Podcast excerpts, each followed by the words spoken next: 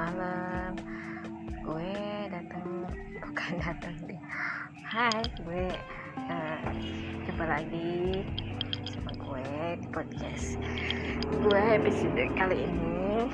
Gue mau cerita cerita mau sharing uh, gimana keseharian gue kisah-kisah gue mungkin bisa bermanfaat atau ya sekedar untuk teman tidur lo atau ya yang lagi bete yang lagi gabut.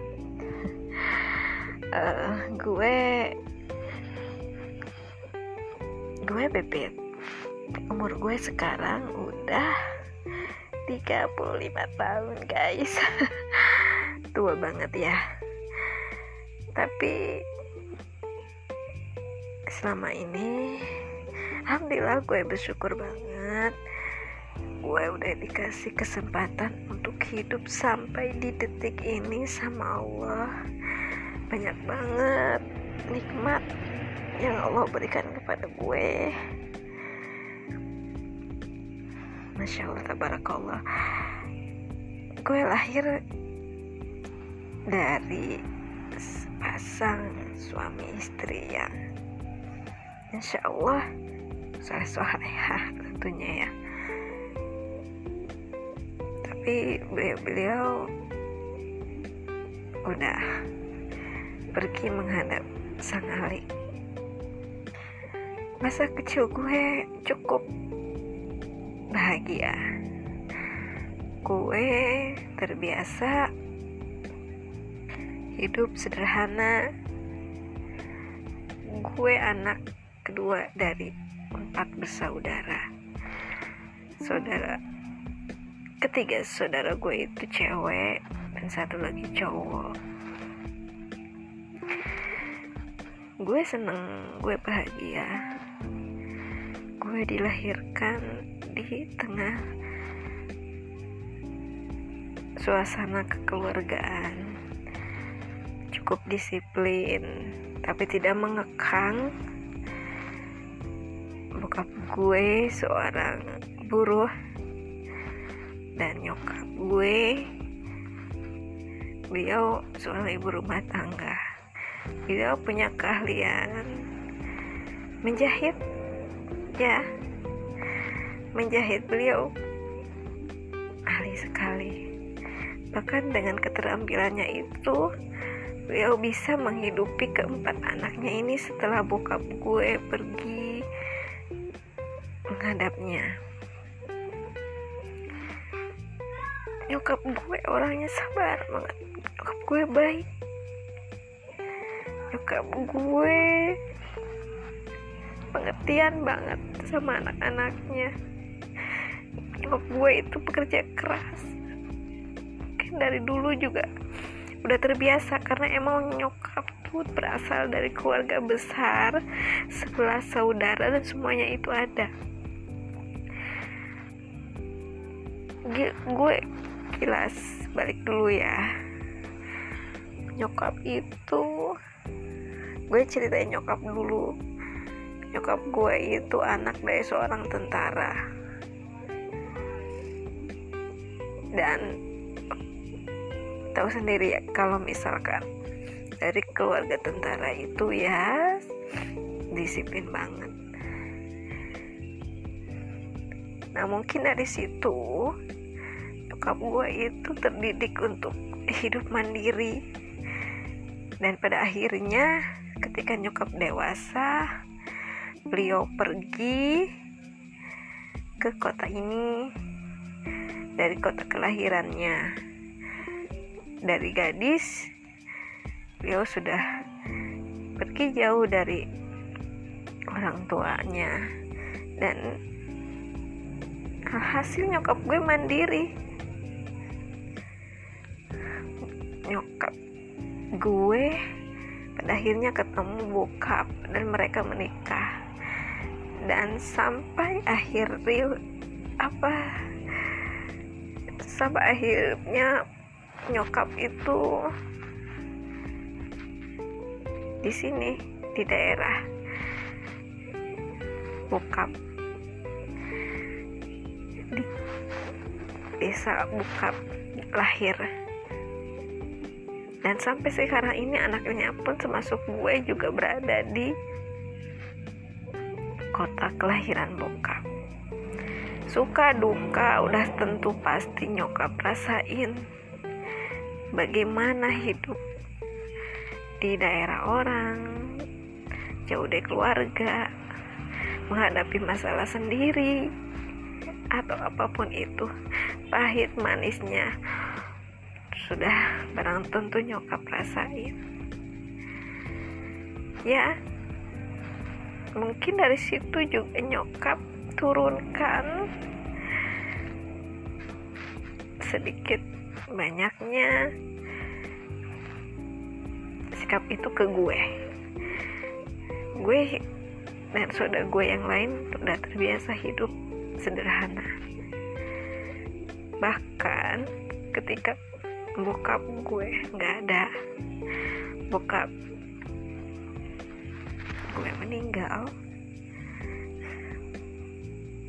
kami sudah terbiasa kami tidak manja kami tidak.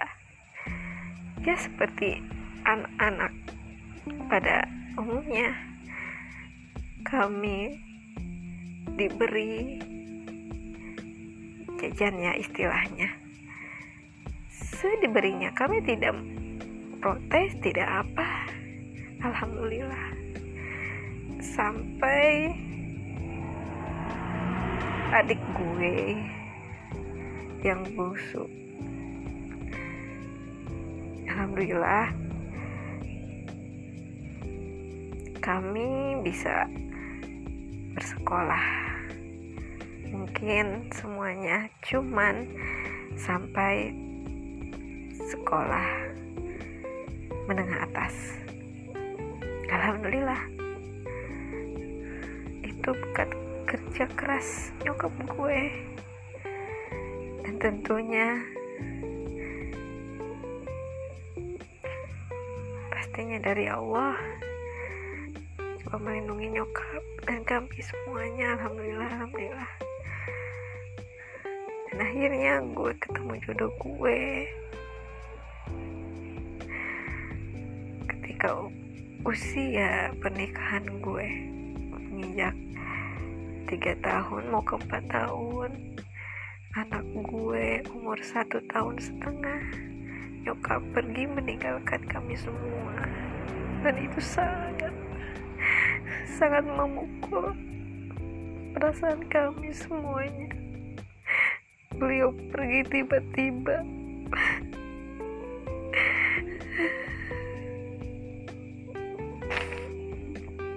Gue jadi nangis gue jadi melo gini guys. Nggak apa-apa ya nyokap pergi meninggalkan kita semua. Meninggalkan kami semua anak-anaknya. Waktu itu tanpa sakit tanpa apa ya bisa bilang dibilang mendadak tapi memang nyokap itu punya riwayat. Penyakit hipertensi soal itu suatu hari sehabis asar anak gue karena memang gue waktu itu tinggal bersama mertua tak jauh dari ya lumayan. Kalau misalkan jalan kaki itu lumayan. Masih satu kampung mati satu desa cuman beda kampung. Waktu itu anak gue udah narik-narik tangan gue. Dia pengen ke rumah nyokap. Ma ayo ma. Kita main ke rumah nenek ma. Ayo ma cepet. Dan gue pun mengiyakan. Dan gue akhirnya berangkat menuju rumah nyokap yang ada di seberang. Waktu datang ke rumah nyokap seperti biasa gue cari-cari nyokap ma ma ma di mana? Dan aku ke dapur ternyata beliau habis mandi. Dengan handukan gue masih ngeliat rambutnya basah. Air bekas mandinya pun masih ada di lehernya gue. Inget banget gue melihat banget persis udah gitu ya berjalan ke kamar ikuti gue sama anak gue. Mau ke mana? Katanya. Gue mau beli susu mah aku masuk beli susu mah buat dede mah ya udah sana berangkat nih buat ongkos. Dia ngasih uang buat ongkos. Ya sudah waktu itu gue berangkat pergi ke salah satu pasar di dekat di kota gue. Gue naik angkutan umum. Waktu itu nggak ada perasaan apa-apa. Nggak ada firasat apa-apa. Sewaktu gue pulang angkutan umum berhenti di depan rumah gue. Dan ternyata rumah gue itu penuh dengan orang-orang. Seketika saudara gue menghampiri gue. Dan mengatakan teh mama teh mama gua teh gua. Kenapa kata gue sekitar itu gue loncat dari angkutan umum dan meninggalkan anak gue sekitar gue nggak sadar banget. Gue nggak sadar kalau gue bersama anak gue sekitar kayak itu.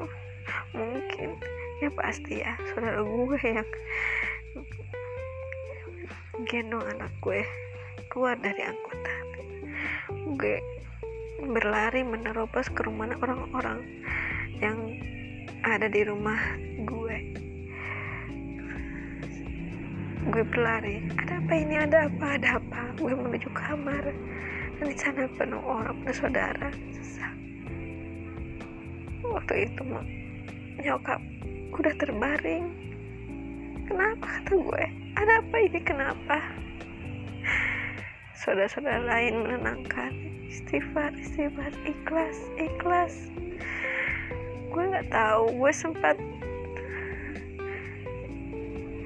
cintai gue pingsan. Tapi lama kemudian gue sadar gue langsung berlari gue langsung ngedekap nyokap. Gue nggak percaya. Setengah jam mungkin tidak sebelum itu gue masih berbicara langsung dengan nyokap gue. Gue masih ingat air yang menetes dari lehernya air bekas beliau mandi. Kenapa sekarang? Nyokap tiba-tiba terpucuk ya Allah Innalillahi wa inna ilaihi rajiun. Sekitar itu gue seperti apa ya? Gue ngerasain. Gue nggak bisa kata apa-apa. Gue gak percaya dengan apa yang terjadi tapi itu semua kodar Allah. Karena Allah. Karena itu pun. Gak tahu lagi harus berkata apa. Semenjak itu gue ngerasa sendiri. Gak punya siapa-siapa walaupun gue udah menikah. Tapi gue merasa sendiri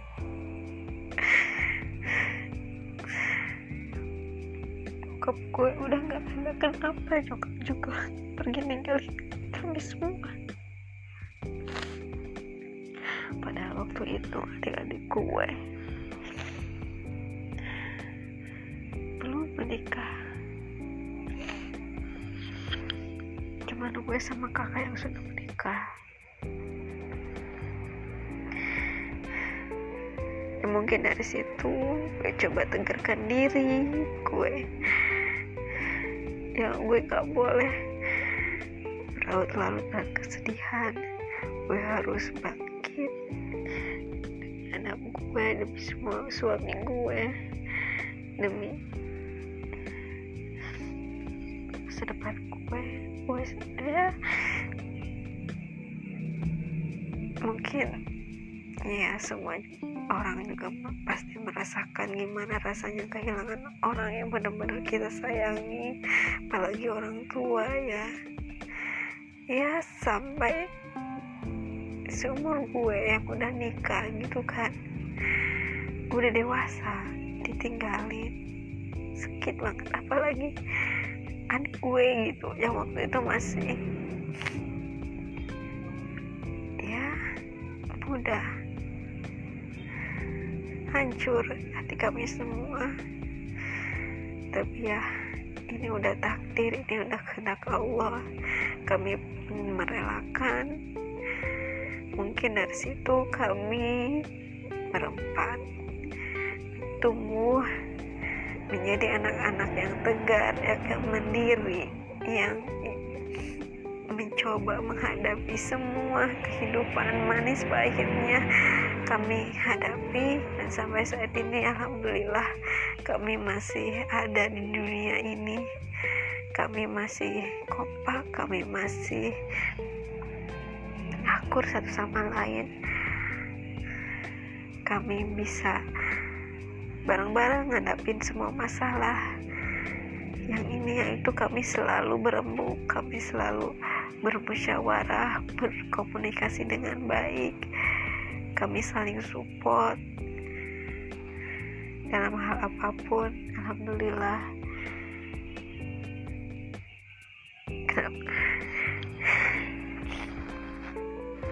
Ya. Mungkin untuk episode kali ini gue cukupkan sampai di sini. Mungkin ya bisa dibilang ini cuma curhatan yang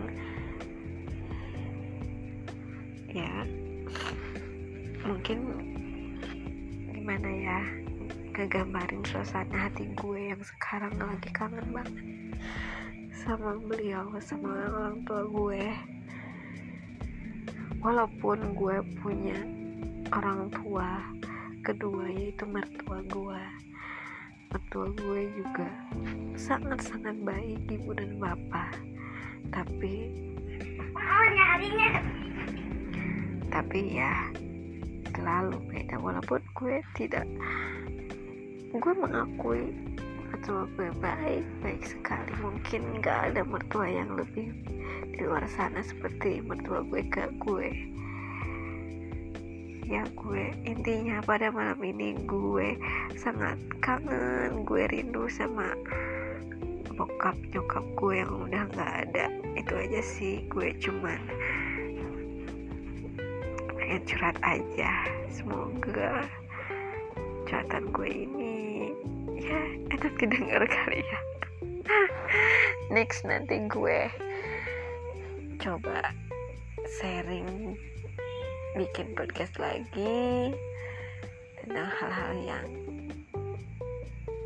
yang lainnya. Gue cukupkan sampai sini aja kali ya. Soalnya anak gue udah panggil-panggil ternyata guys maaf lah gue udah jadi mama. Dan mudah-mudahan gue jadi mama soleha. Istri yang soleha. Amin ya Allah. Oke okay, guys. Sampai sini dulu ya. Makasih loh. Udah dengerin alhamdulillah. Nggak juga alhamdulillah. Oke. Okay, kasih ya. Bye. Assalamualaikum